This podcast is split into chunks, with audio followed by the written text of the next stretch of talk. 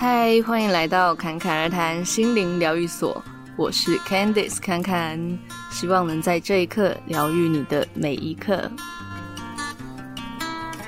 今天这一集呢，一样邀请到我们上一集很精彩故事的安琪妙，那她。这一次要来跟我们分享的是关于他身为疗愈师或者是宠物沟通师的这个角色，他看到了一些什么，以及他在成为疗愈师的这个过程。那我们一样欢迎安吉妙。Hello，大家好。呃，其实我个人蛮好奇，就是你当初是什么样的契机让你走上这条路，就是疗愈师这个道路？其实我 这样讲可能有点好玩，但我就是把它当成。一份工作，嗯，在上集讲到我有开那个咖啡店嘛，那因为后来实在太忙了，后来就是转让给别人，我就没有参与营运的部分。然后在二零一九年的时候呢，我就专心开始做一些，一开始是先做艺术治疗的这个这个部分。那除了我个人很喜欢之外，因为我还是我是学艺术的嘛，然后我就觉得，诶，可以回归到。自己的本行，然后再加一点灵性啊，或者是心理学的东西，我觉得很棒。然后，而且因为艺术治疗它是一个相对安全，然后又好玩的一个一个过程，所以一开始呢，嗯、我只是呃先带领团队，就是有大人有小孩。然后一开始是抱持着一个哎我想玩，然后跟大家一起玩的概念。然后到后来呢，就变成就加入宠物治疗，还有就是我后来做的这个玛雅。那所有的起心动念一。开始都，我其实都没有真的想要疗愈别人。好，我不知道其他的疗愈师怎么样。嗯、那我一开始，我其实并没有抱着一个，就说啊，我要去什么帮助世人的这种大爱。我一开始觉得说，哎、嗯，我觉得我好像对这个很有兴趣。然后呢，它又是我符合我的长处，就是我的天赋，我可以很轻松自在的做到的一份。嗯、然后他可能可以为我带来收入的一份工作。所以就好像开店、嗯、哦，开店曾经是我的一个工作。那现在我就觉得说，哎，现在在我做的很轻松愉快的状态之下，它是一个目前我很符合的一个工作。所以我就觉得好啊，那我就先做这一份工作。那这份工作可能名字就叫做疗愈师，对，哦，是不是跟大家想的不太一样？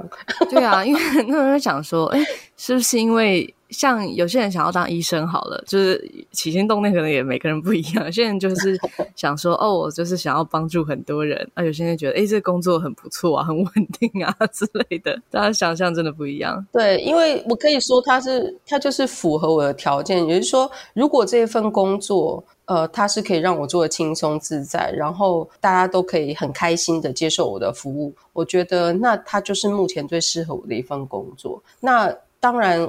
在这个过程当中，我其实也收获很多。当我跟一个个案聊完之后，其实我也会在这从中获得很多的感动跟一些学习。那如果说刚好对方他也可以从中获得一些呃启发，或者是对他有帮助的东西，那我就觉得那也非常好。对，嗯，所以我通常不会。自认为我是身心灵老师啊，什么就是我会觉得说，哎，我可能是一个宠物沟通师，我可能是一个艺术治疗师，或是玛雅阅读师。那我就觉得它只是一个我的身份，然后它是我正在做的工作。Oh. 因为其实我觉得身心灵工作没有比其他工作来得高尚啊，或者是重要啊，嗯、或者是好像什么不得了的事情。我觉得每一个行业都是一个很重要的工作。那你往这个方向走之后，你就是已经就确定说，哦，这就是我要的工作，还是说你中间其实也有很多的怀疑啊、犹豫啊之类的？哦，有啊。其实我在去年我发生了一场还蛮严重的车祸。听众会不会想说，你怎么一直出车祸？其实我也觉得很妙，但这就是最后一次车祸。应该是说，我觉得我的我可能就是那种头脑很硬，就是我可能、嗯、要发生大事你才要转变这样。对，就 是当然就是当然。去算命，人家说啊，你这是什么带天命啊？你这个是什么人生使命啊？你知道，大家都很常听到这。那我一开始会觉得说，我为什么一定要，对吧？对，就是头脑很硬，而且我相对的人在很安逸的时候，你根本不会想要做重大的改变。对啊，对，所以上天可能觉得说，一定要让我有一些。切肤之痛，就是让我就是有一个很扎实的冲击，嗯、然后他才会让我就是有所转变。但因为去年那场就比较严重，所以我住院了一段时间。然后在住院那段时间当中呢，就是当然我就不能接个案嘛，我就静下来，然后我开始呃把自己的状态调整好。在准备又要复出的时候呢，就是有一个朋友嘛，他就是真的是阴阳眼啊，然后就是通灵的，然后他就跟我讲说啊，你这次车祸呢是因为你之前呢、啊、就是帮一个个案做，然后呢他的冤亲债主啊，然后他就 你知道就是跟着你，然后就他就是要你就是置置你于死地什么不拉不拉，但是因为你有上天的保护，所以又不拉不拉，然后又怎么样好，所以只是车祸没被撞死这样，是不是？哦，对，其实我也算蛮幸运的，就是不幸中的大幸。嗯、然后的确，我相信上天是保护我的，这个是没有错。但是是不是冤亲债主呢？我觉得也不一定说都不是什么。但是也因为这个点让我卡住了，嗯、我就会觉得说，哎，我每一次在帮个案，不能讲方案，我每次在做这个个案的时候，我都是带着很单纯的心。就说我只是针对你这件事，然后我们再做沟通，然后你也获得帮助，我也获得帮助，然后 OK，那为什么还会有这种事发生？OK，对啊，然后我当然就、嗯、我又开始就是开始自我修行啊，然后去做更深的觉察跟练习的时候，其实我中间有一度是不想做这件事情，嗯，我就想说，哎，那我有其他的本事啊，我可以再去开店啊，我可以再去做室内设计啊，对吧？我再去画画啊，这有什么了不起？对，对啊，甚至我可以去教。外语啊，都可以吗？可是我为什么要做这件事情？这边插播一下，就是让听众知道，是安吉妙真的是在工作能力很厉害的一个人，而且以前在国外的工作 薪水也是很优渥的。对，然后大哥，我就想说，嗯，对嘛，就是对啊，国外薪水啊，这个就不谈了。还有国外的假期，对啊，对啊，所以我就会觉得说，我我为什么要？我为什么要做这这个工作？然后还要被冤亲债主，对不对？然后还那薪水也 没有多少，然后还有时候还要被人家呃质疑东质疑西的，然后、嗯、然后是普遍很多人也不一定都能够接受。然后我就觉得说，对啊，我干嘛？我干嘛嘞？对不对？然后呢，我中间就。在去年年底，我就下一个决心说，说我不要再做疗愈，我就教人家画画就好了嘛，嗯、对吧？对啊，就也不什么、嗯、什么治疗，对不对？大家自己去治疗自己吧。就你在那个时候，我心态 就不想要淌浑水了。就说啊，有更高的高人们，大家自己去请教他们吧。然后，但是呢，我在这个过程当中，呃，我当然除了觉察之外，我也自我学习了很多。然后呢，就有一次我又遇到另外一个朋友。然后他也是所谓的疗愈师，嗯、他就跟我讲一件事，嗯、他就说：“哎，其实当你我们在做个案的时候，我我们只要觉察自己的起心动念是否是纯良，嗯、是不是纯正，然后我们不期待对方，嗯、然后这个我们的管道是，比如说不是透过我自己的力量，而是透过上天或者是更高的宇宙的能量下来的。嗯、那这样子的话呢，只要对对方是有帮助的。”好，虽然对方不一定接受，那只要他允许，那结论是什么样，嗯、我们不期待，这样就好了。我说，可是会有因果业力耶，嗯、你看我不会，你知道，你看我身上又这样。好，他就说，通常呢，因果到你身上也代表说他可能跟你有缘。好，嗯，但是因为我们往往会惧怕因果业力，其实因果业力时时秒秒都在发生。我们起心动念说任何一句话，它都会产生所谓的业力。对，它就是一个作用力嘛，有作用力才有故事啊。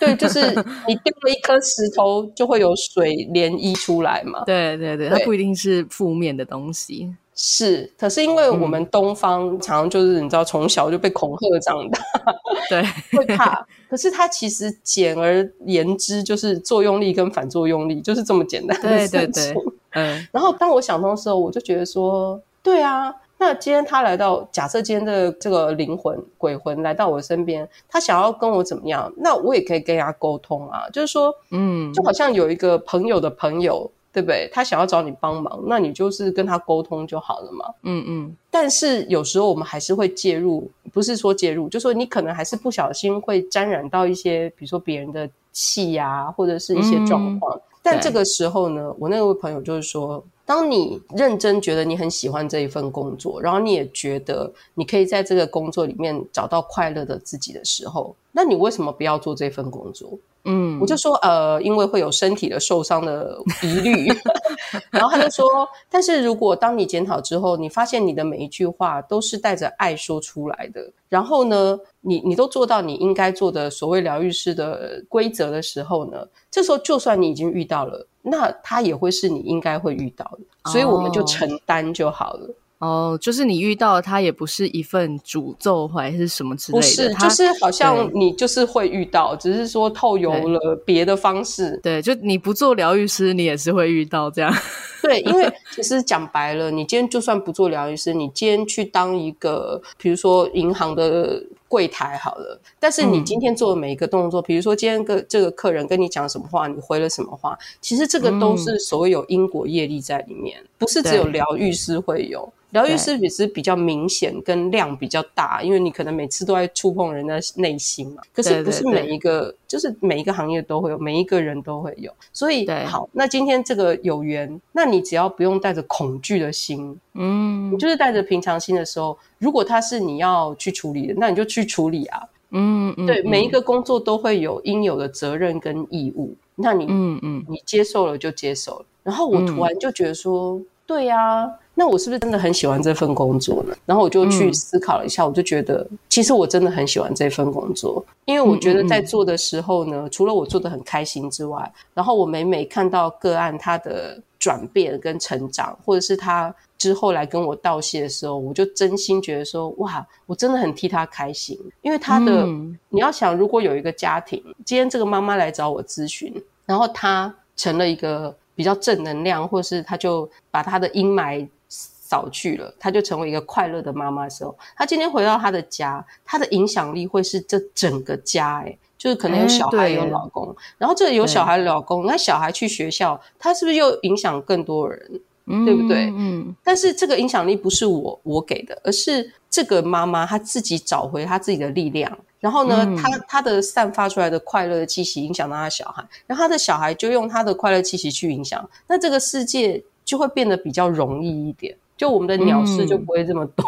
嗯、那我在 疗愈这个个案的时候呢，我也会被疗愈啊。我也觉得说，哎，他这个点，哎，刚好是我曾经度过的。那我也会做一个醒思的动作。所以我觉得也是一个，嗯、就是它是一个让我做的很开心，然后又可以让这个世界变得更美好的工作。我觉得那为什么不？那有责任我就，嗯、如果真的有责任，我就承担喽。就像医生，他也必须承担风险嘛，是吧？嗯，对啊，就是每一个工作都会有一定的风险。然后后来我就释怀了，所以我就决定说，哎、哦，好，所以我就接受了 Kentis 斯的访问。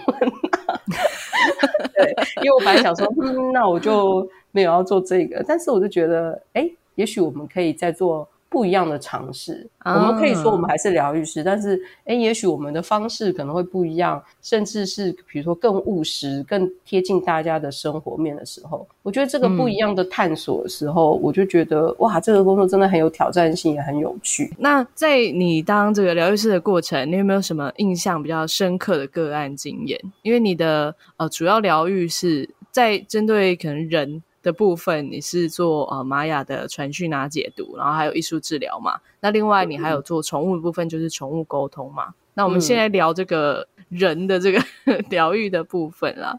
哎，你可以先讲一下你的那个玛雅的服务是什么概念啊？它就是解读吗？还是？对，其实我们就是传讯。呃，因为每一个人都会有生日嘛，所以每一个人都会有一组所谓的玛雅图腾。嗯、那因为我的阅读更加。就市面上的玛雅阅读不太一样，一般的他就可能解读你的图腾是什么意思啊，大概就是这样。可是我的阅读是，呃，我透过那个图腾，然后就就去跟那个星际玛雅人做一个传讯，就等于说好像打了一通电话给星际玛雅人，然后星际玛雅人就告诉我说，哎，你这一段时间的一些状况，然后他当然可以解读你的天赋，你的一些呃潜能跟可能可以发展的方向。那通常呢，之后个案如果有就是有一些疑问，或者是他最近有一些困难的时候呢，那我们可以再做更深度的解读，或者这个时候我就可以呢可能会建议他做艺术治疗，一对一或是团体的一些更深入的自我探索的方向。那星际玛雅人是一个人这样吗？还是他是一群，还是他是什么？其实他就是一个我们可以说是族群嘛，就像我们说什么卯宿星人啊，什么天晴星人啊，所以他是某一个星球的人哦，还是？其实我觉得就像一个资讯场吧，就好像我们打电话到我们 Google，然后我们就是上云端啊。然后呢，它可能就会用一些智慧计算的方式，然后就是告诉你说，哎，对，这是你要的结果，然后下来这样子。然后就是它就是一个比较像是一个场就对了，然后你可以通到这个场，然后那个图腾就是一个启动你连接的，就是一把钥匙，然后它就开了门，然后它有一条特定的通道，因为其实。嗯电话线很多啊，比如说有远传啊，有中华，有。那我的全息玛雅阅读，它就特定，比如说哦，台哥大或者是中华电信，我就打了这个，就是用它的等于说传输线好了，然后就到了那个所谓的能量交换场，然后它就透过这个再传给我这样子，嗯。嗯其实对于听众来说，可能有一点抽象啦，啊、但是它其实就是它其实就是一种感知能力。生活中我们每个人都有感知能力嘛，只是你在、嗯、呃，就是要帮他解读这个过程，你可能透过那些图腾，然后再加上你的状态是静下来的，你就把自己的感知整个五感六感都打开。然后平常我们可能就只是感受自己的状态，但是今天因为你知道服务这个个案嘛，你就是去诶去感知关于他的事情。是这样子吗？对，其实包括我的像宠物沟通跟像玛雅阅读哈，艺术治疗比较偏是心理学，但是另外这两个它其实就是一个感知能力，就是我们每一个人其实都有觉察力。嗯、你就看小朋友，其实小孩子为什么很多小孩子他可能会有阴阳眼啊，或是他常常有很多的感受，因为那个时候小朋友他没有接受那么多。社会的荼毒，就是他没有那么多框架在他身上，没有很多的应该跟不应该，所以他就保留了他的空性，就像一个杯子，它是空，嗯、所以一个杯子它是空的时候，它就可以装入各种的，比如说饮料啊、可乐啊、什么呃食物啊，它都可以装，它装什么它就收到什么。意思就是说，当我只是把自己变得比较空，然后成为一个管道，所以我可以打开我的五感，甚至我们说的六感，等于说我去接收这所有的讯息。好，宠物沟通其实也是用这种方式，然后那个玛雅阅读也是，只是玛雅因为它要去定位嘛。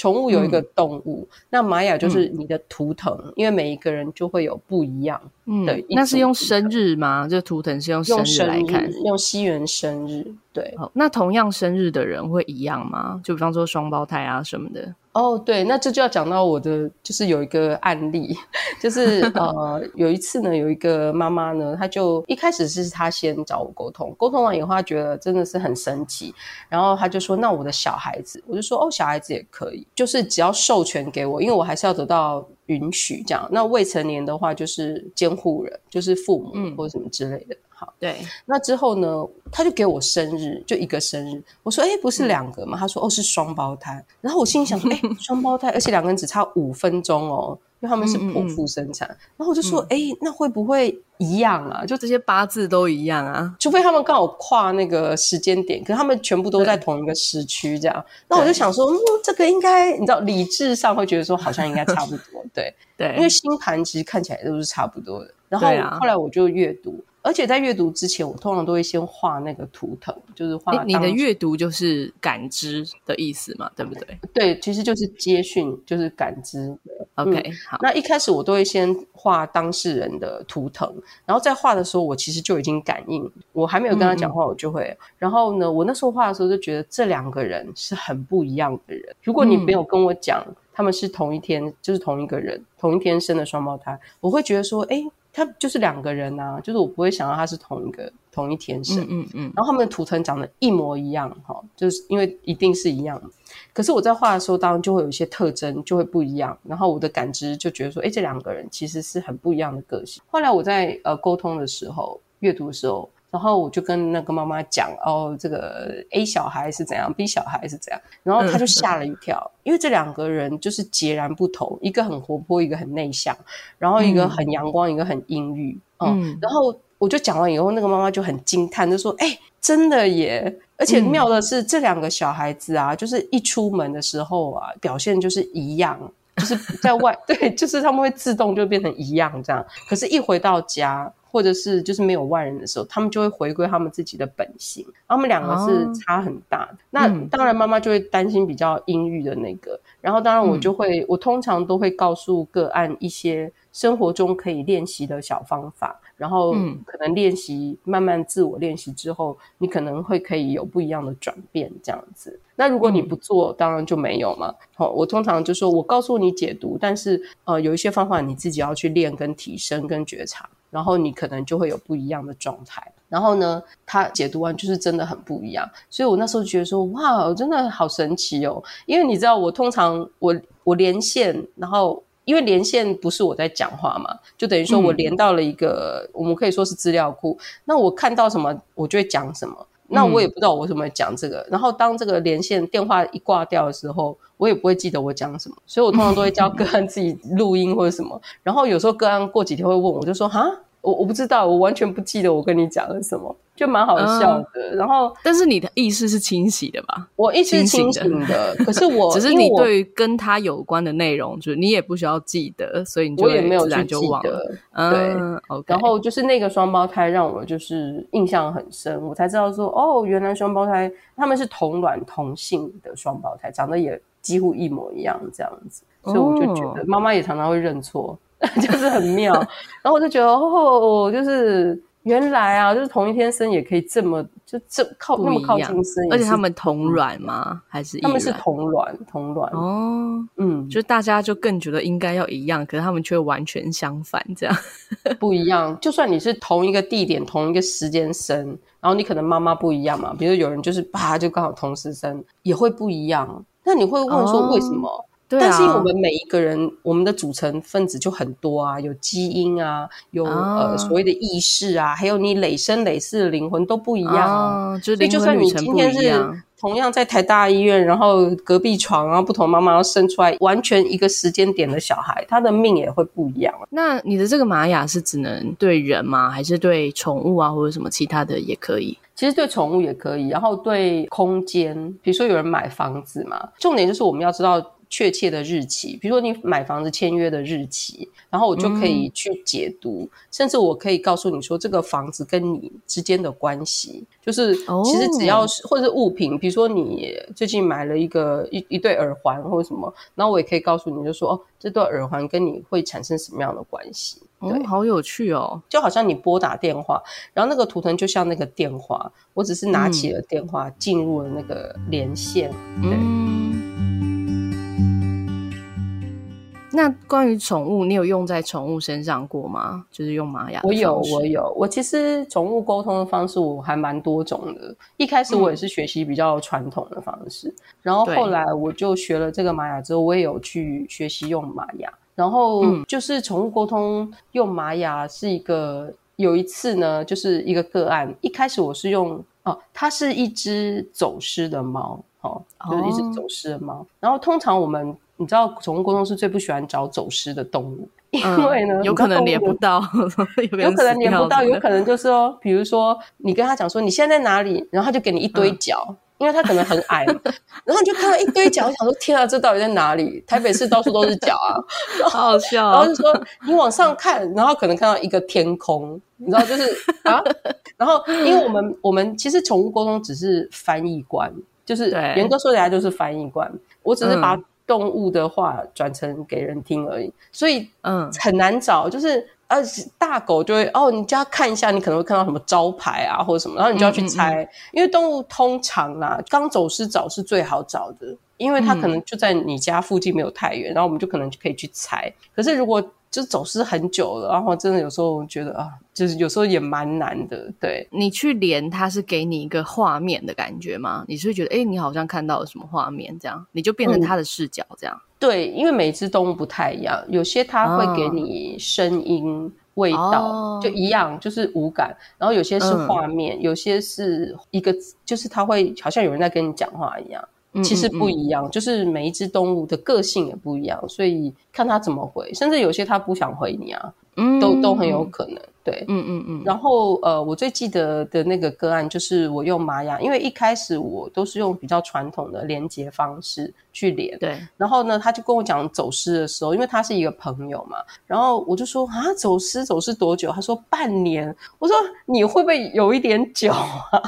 然后他就说、啊、哦，因为其实那个是类似，他其实是流浪猫，只是嗯、呃，等于说住在他们家的围墙旁边，然后他就会去喂食，嗯、他就认为那是他养的猫，然后那只猫也认可，只是因为他们家就是有人对猫毛过敏嘛，所以他就不能带进家。后来他们搬家的时候，诶，那只猫竟然也乖乖的进笼子，然后就跟他们搬新家这样。所以关系上、嗯、哦，前提是宠物沟通一定要是主人或是主要饲养人，因为动物是这样的，嗯、你跟它没有关系，它会认为它没有必要回答你。嗯嗯，所以一定是主人或主要饲养人。OK，、oh. 所以那我觉得 OK，那他也算是主要饲养人，而且那个动物那只猫有跟他搬家嘛，就是他自愿跟他搬家。嗯、好，就他搬新家之后呢，的隔一两个礼拜他就出差了。然后呢，因为他们都会放食物，所以他就想说，哎，之前他们出差也都没事啊，那这个新家应该也没事。结果没想到，因为那个是其实他不知道动物有地盘这件事情，嗯、哦，因为旁边有什么狗啊，跟其他的野猫什么的，他就忽略了。所以他在搬家一个礼拜之后，他就出差。结果出差一个礼拜回来之后呢，那只猫就再也找不到了。然后他一直去找附近啊，哦、也问了很多宠物沟通师啊，可是都没消没息，这样大家都不确定这样。然后我就想说，嗯、好吧，那半年真的有点勉强。然后我就说，好啦，那我就试试看。可是我那时候就突然觉得说，哎、嗯，我好像可以用玛雅的方式，而不是用传统。嗯。嗯然后我就呃连上去之后呢，我就突然间就觉察到他已经。往生的，就他已经不在这个人世间了。Oh. 然后他还给我看他这个出世的过程，哇他往就是这整个流程如何离开这样、嗯。而且他不是当场死亡的，因为我感受了他死亡前的孤独嘛。哇！Oh. 我那时候突然，因为我是一个感知型比较强的人，所以我立刻我就哭了。嗯，然后这个哭其实不是说难过或什么，只是。我感受到了他，就是因为他是拖了一段时间死去的，嗯、而且他有一点内疚，他只是跑出来探路，就没想就被攻击了嘛，然后他就摔到一个地方，哦、反正就是这样。啊、后来呢，我我就跟那个主人讲了，然后那个主人就那个时候他还给我一些讯号，就是关于怀孕啊、生小孩的，就是我那时候感知到，嗯、然后我就问那个。个案，然后他就说，对，他曾经在这个半年中，他有怀孕，但是又流掉了，这样。嗯、然后他觉得那是那只猫来找他，因为他也是感知型蛮强的一个人。然后他有感觉到那只猫已经不在，可是因为他很内疚，所以他其实并不想要承认他的觉察。所以当他有这个小孩的时候，他本来是想说，哎，会不会是那只猫来找他？可是因为他潜意识，他拒绝。承认这只猫已经不在人世间，好，因为那时候也还没得到证实嘛，嗯、所以他的小孩子就流掉了。哦，然后我跟他说，嗯，但是他真的就离开的时候，哇，他就痛哭，因为他就跟我讲说他有多内疚，因为他明明知道外面有狗，嗯、然后这个也不是他的地盘，什么，他就开始跟我讲说他多疏忽，他多内疚。OK，嗯，所以其实严格说起来，他为什么一定要找到那只猫，是因为他想要弥补他的内疚，他想要证明说。你的死亡跟我没有关系哦，就是你知道人就是这样，嗯、就是说我可能一时疏忽造成你的死亡，所以他就内疚，然后他就一直在寻找这只猫。他可能表象是说哦，我很爱它，我要找到它，但实际潜意识只是为了给自己一个交代。嗯其实就是这样。对，然后后来当然我就是跟他们做了沟通之后呢，个案就说：“哎，那你要不要再回来我身边？”然后那只猫就说：“其实我一直都在你身边啊，因为灵它就是一股气嘛。”然后他就说：“其实我常常在你身边绕，你都不知道。哎，那个风吹过去的时候，其实就是我啊。”然后因为他知道他在找他嘛，可是嗯，他就说：“我一直在你身边耶，这样子。”然后他也知道他有一个小孩这样子，对。可那小孩其实不是他了，就不是那只猫，嗯、是只是因为他内疚，然后他就溜掉了这样。对然后呢，当个案就说：“那你可不可以再，你可不可以投胎啊？你可不可以再变成猫或者小孩来找我？”然后那只猫就说：“那我们要看机缘呐。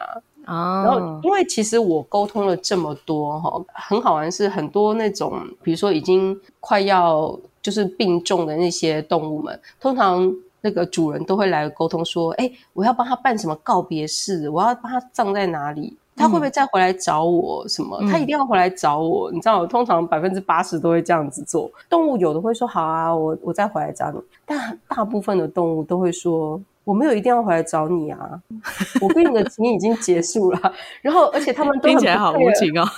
对，而且他们从来都觉得说什么告别式、什么葬礼随便你啊，这个到底是什么东西？就他们完全没有在当下。对，然后呢，每次我回答这样的时候，主人都很玻璃心。你不爱我，天哪！我对你这么好，你怎么可以不回来找我？你一定要回来找我。然后动物都很无奈，想说。我跟你这一世已经很好了，我为什么一定要回来找你？Oh. 你可以去爱别的人或者是狗猫，为什么我一定要回来找？Uh. 然后他们就会解读成是不是他不爱我？Uh. 我觉得很好笑，只是他们的爱比较当下而已。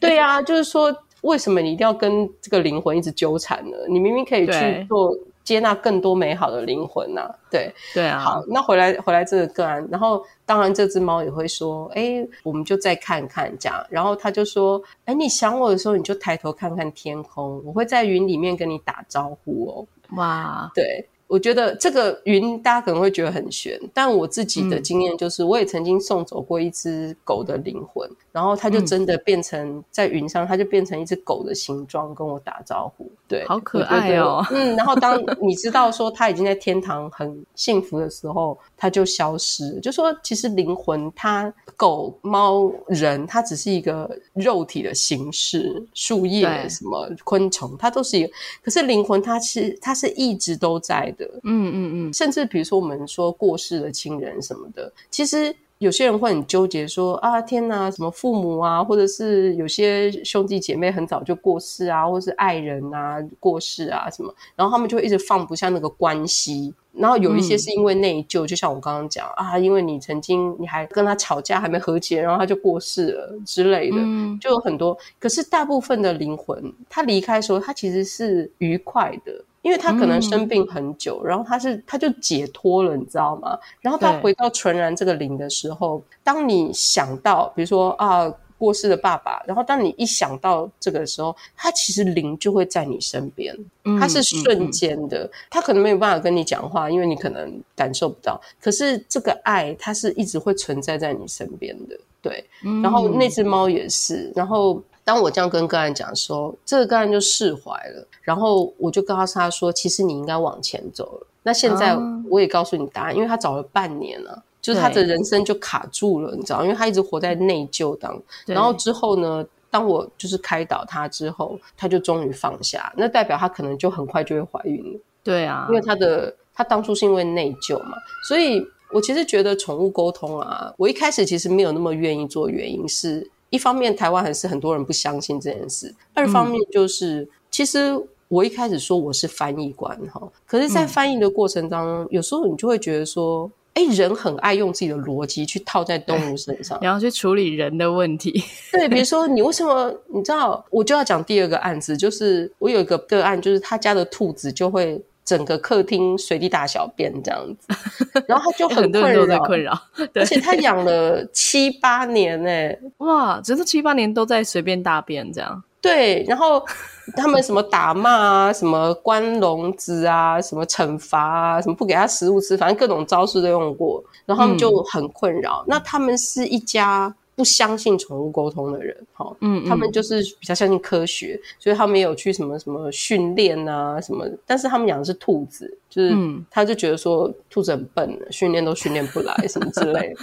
然后后来我就跟了那只兔子沟通之后呢，我就理解说，哦，其实这个兔子一直搞不懂，它到底可以在哪里上厕所。哦，对。因为动物通常是一种惯性，其实包括人也是。所以，对，比如说它上任何地方，你都给它，你都生气，可是你却没有好好的安置一个可以让他上厕所的地方的时候，嗯、他就觉得说，哎，当他他上一个角落，然后你这边大呼小叫，他看到你有反应，他觉得说，哦，那我应该上对喽。我觉得你他也分不出来，因为他他可能知道你大呼小叫，他觉得说这、哦、可是这是叫对他来讲就是你有反应啊。今天不管自己是高兴，他就觉得哎、欸、你有反应哦哦，那应该可以吧？然后呢，他就然后他就他就觉得说哎、欸、我在客厅每个地方上你都有反应啊，那应该都可以吧？嗯、这都是我的厕所这样哦，对。然后他也没有给他一个，他就说：“可是我有给他笼子啊。”然后我跟他讲说：“叫他在里面上。”可是妙的是，他的笼子就放在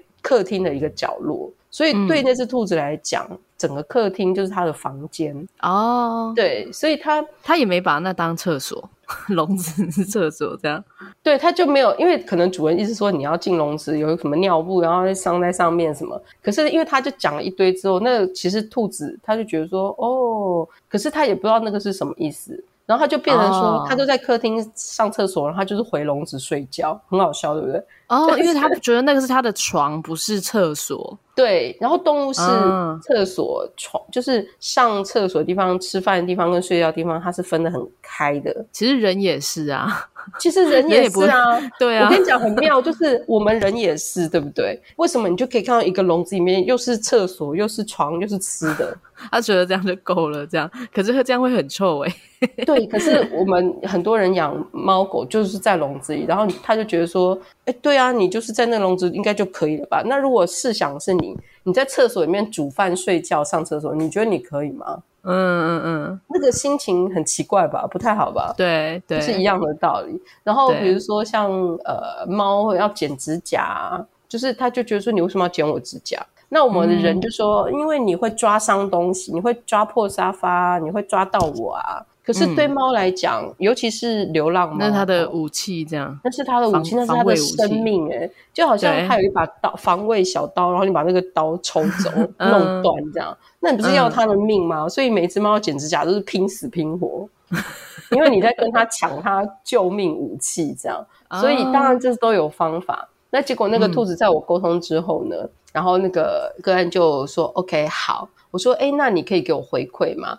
然后跟他说，嗯，我可以一个礼拜以后再跟你回馈嘛。我就说好啊。就一个礼拜之后，他就跟我讲说，哎，老师真的好神奇哦，那只兔子真的就会上在指定的地方，哎，你到底是怎么教它的？我说我没有教它啊，嗯、我只是跟它沟通啊。嗯，然后他就说，我就说，哎，那所以嘞，他说，哦，因为一个礼拜之后我就验证了你的方法是正确，嗯、所以我就认为你沟通有效。就他还、oh. 他一开始是抱持一个怀疑的心态，然后他要验证之后还有一个礼拜哦，然后他才说嗯，嗯好，这个沟通不是怪力乱神的。所以你是怎么跟那只兔子讲？嗯、我就是跟他沟通说，哎，你为什么都到处乱大小便？然后他就说啊，我有乱，他这不是我的厕所吗？然后我才跟他沟通，就说 哦，其实那个是这个区域，然后这个区域是主人的，然后你的区域在这里，然后什么？哦、然后他中间还有问，然后我就说，哎，那之后我们可不可以设，比如说铺一个尿布，然后这个区域你就在那个边上，那其他地方就是给主人，这样我们就做一个沟通协调，这样子。甚至我觉得在沟通当中就很好笑，就是那个主人他们家是楼中楼嘛，所以他常常就会看人人会往上走。因为有一个楼梯，嗯、然后呢，他就很想上去，所以他每次跳到楼梯上的时候，他的就是主人就会说：“你干嘛上去？”然后就把他抱下来。然后再沟通的时候，那个兔就问我说：“啊、我好好奇哦，楼上到底有什么？为什么他们一直上去，我就不能上去？”啊，然后我就我就问了主人，然后主人就觉得好好笑，因为一开始我不知道说他常常偷跳上去，然后被主人抱下来。然后主人就说：“嗯、对，他常常偷跳上去，被我抱下来。”因为他曾经，他就怕兔子摔下去嘛。当然，楼上就是他们的卧室啊什么的。然后主人并不想要，就是兔子上去会弄脏。然后我就跟兔子讲，然后兔子就说：“哦，就他就了解，然后他就不会一直往上，嗯、因为他就知道说，哦，那个上面是主人的窝，就是哦那是窝这样子之类。嗯、然后还有就是有一段就很好笑，就是那个我就说，哎，最后了，那你要不要跟你的主人？你有什么话要跟你主人说？”然后那兔子就是说、嗯、啊，有一件事我真的要讲，我真的忍了很久。然后我就说什么事？他就说哦，他们有三不五时就会来捏我的脸，就说好可爱，好可爱。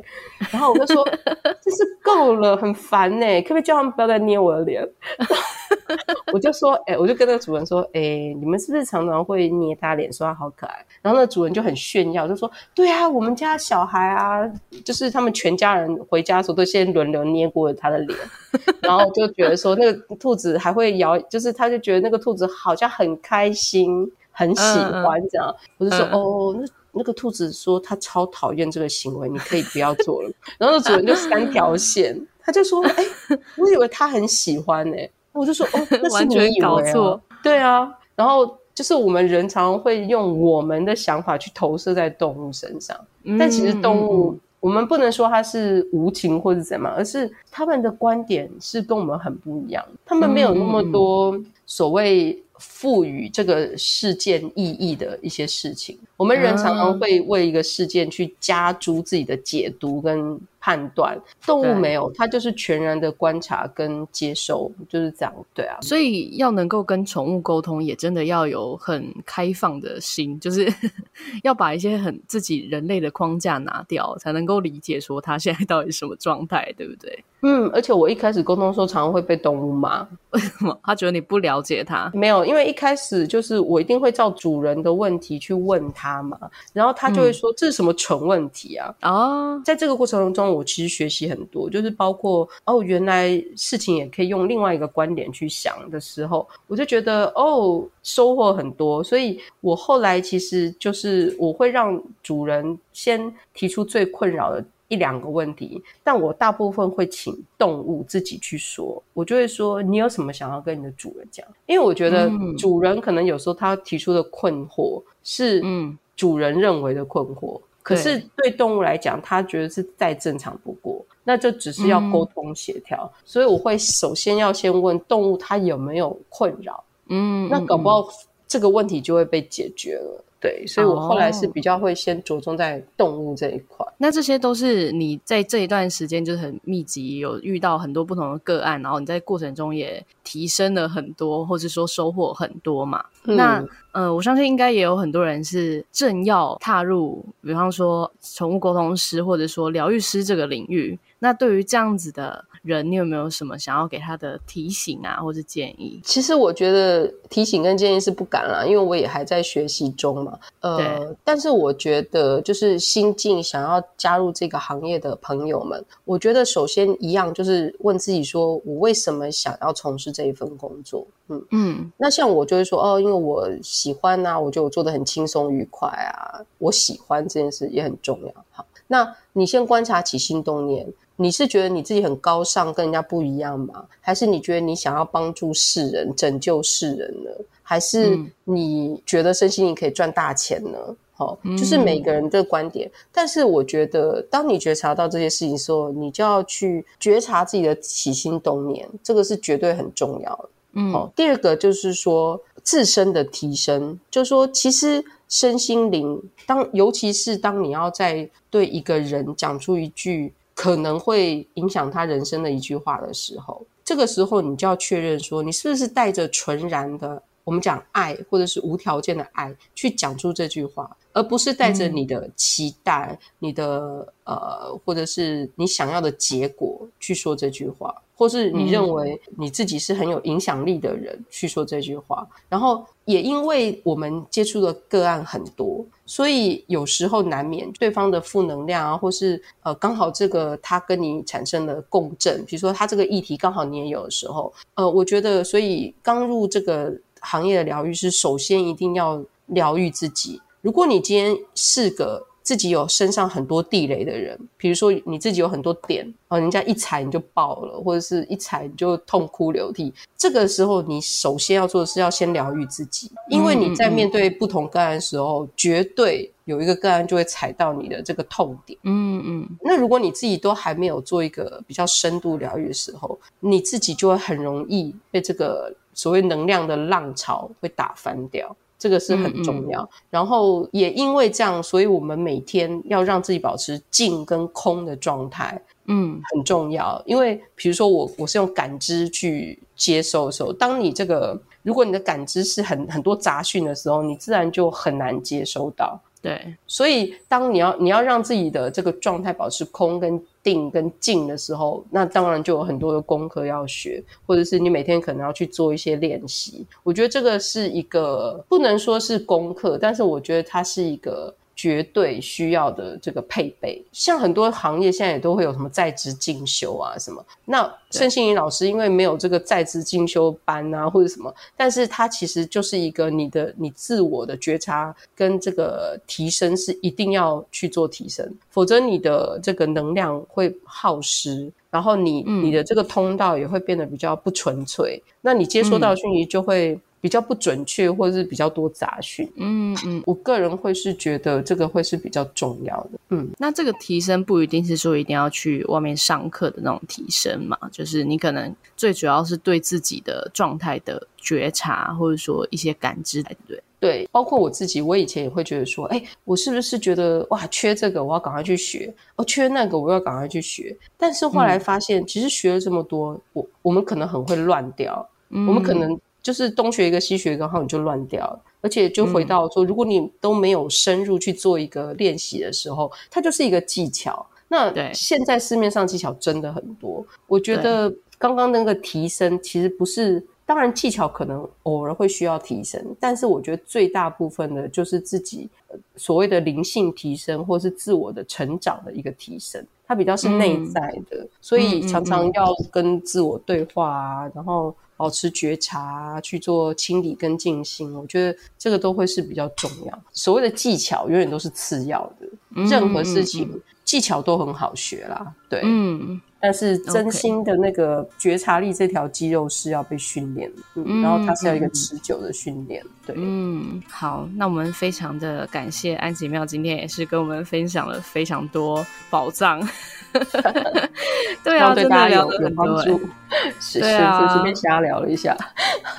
那这些都是在经验的过程中体会到很多啦。那也希望啊、嗯呃，大家听了也是有一些收获啊。那我们非常感谢安吉妙今天的分享。那平常如果说听众想要找你去做一些服务的话，他要怎么找到你？呃，你们可以搜寻 FB，就是安吉妙，安就是平安的安，吉祥的祥，美妙的妙，吉祥的吉，哦，吉祥的吉，对，安吉，然后美妙的妙，然后我的粉砖是安吉妙的奇迹法则。呃，嗯、你们都可以找到我，或者是赖赖的官方账号，我会放在资讯栏，就我会把安吉妙的一些联络的网址可以放在资讯栏。那、嗯啊、如果说你有一些宠物沟通需求啊，或者说艺术治疗，或者说玛雅传讯的需求，都可以去找他，或者是他也会针对你的状态去。可能克制属于你的一条龙的服务嘛？因为有时候就像刚才的，哦、就像刚才那宠物沟通，可能后来发现说，哎，其实是主人内疚的问题，可能沟通只占了一一个部分而已。哦，其实有时候是还蛮综合的，